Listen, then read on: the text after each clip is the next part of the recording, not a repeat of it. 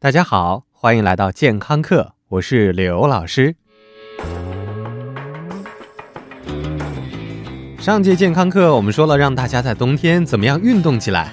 无论你是懒学生还是上班族，这样的动都会让你倍感舒爽。不过，刘老师很尴尬的发现，马上就要过年了，即便是再有意志力的人，都会在过年这几天给自己放个小长假吧。别说出去运动了，过年就是运动。妖怪哪里跑？虽然过年挺累的，但是肥肉也会毫不吝惜地爬上你的腰间、你的脸、你的腿。上帝保佑会爬上你的胸和臀部吧？那老师，在小长假以后，我们怎么样更有效地控制体重呢？对于晨练的人来说，有一个比先有鸡还是先有蛋的问题更费解的谜团，那就是先吃早饭还是后吃早饭。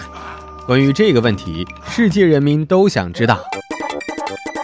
先来说一个实验：比利时的科学家们为了破解这个谜团，组织了一个实验。他们招募了二十八名健康活跃的青年男性，并且让他们吃一种超级不健康的早餐，而这些食物相比正常的早餐多百分之五十以上的脂肪和百分之三十以上的热量。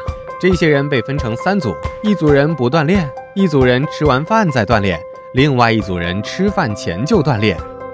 六个星期以后，很遗憾，不锻炼的那一组平均每个人都胖了五斤多。这得给人多少好处才能主动愿意长肉啊？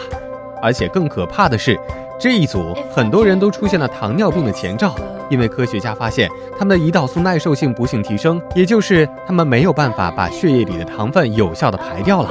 而令科学家们吃惊的是，那些吃完饭再锻炼的人也胖了，只有那些吃饭前锻炼的人身体还是杠杠的。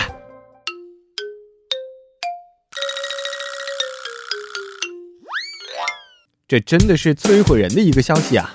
相信有很多人都要在吃饭以后运动运动，再去上班。但是这样好像并无益于你的体重。好在我们的早餐不会像这些被测试的人吃的这么狂暴。当然，如果你是高脂肪早餐控，那体重问题也就在所难免了。相信你也知道为什么会有一个这样的结果呢？其实是很容易理解的。餐前锻炼与餐后锻炼的最大区别，就是在于消耗能量来源不同。对于空腹锻炼来说，消耗的自然是身体中储存的脂肪；而餐后锻炼，那还用说吗？肯定是你刚吃下去的那些煎饼油条啦。说不定你还会再来一个什么开封菜的早餐，那你的餐后锻炼可能就还不够消耗你吃下去的那一大块面包、热狗什么的。老师，我们就不能让身体切换到消化脂肪的模式吗？你以为你是照相机呀？可以切换来切换去的。我们的身体是自动选择网络制式无限兼容。无论你吃的是大油大糖的东西，我们的身体都会义无反顾的直接拿它们做燃料。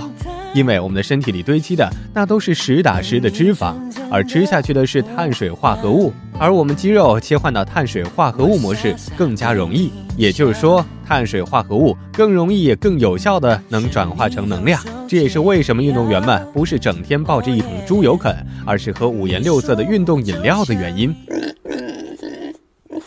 至于为什么餐前锻炼能减少过度饮食对身心毒害的作用？那帮科学家们也还没有想明白。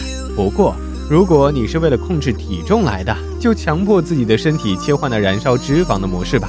在餐前出去动一动，千万不要等到胃部都装满了，好像背着一个油箱上路，让自己白费功夫。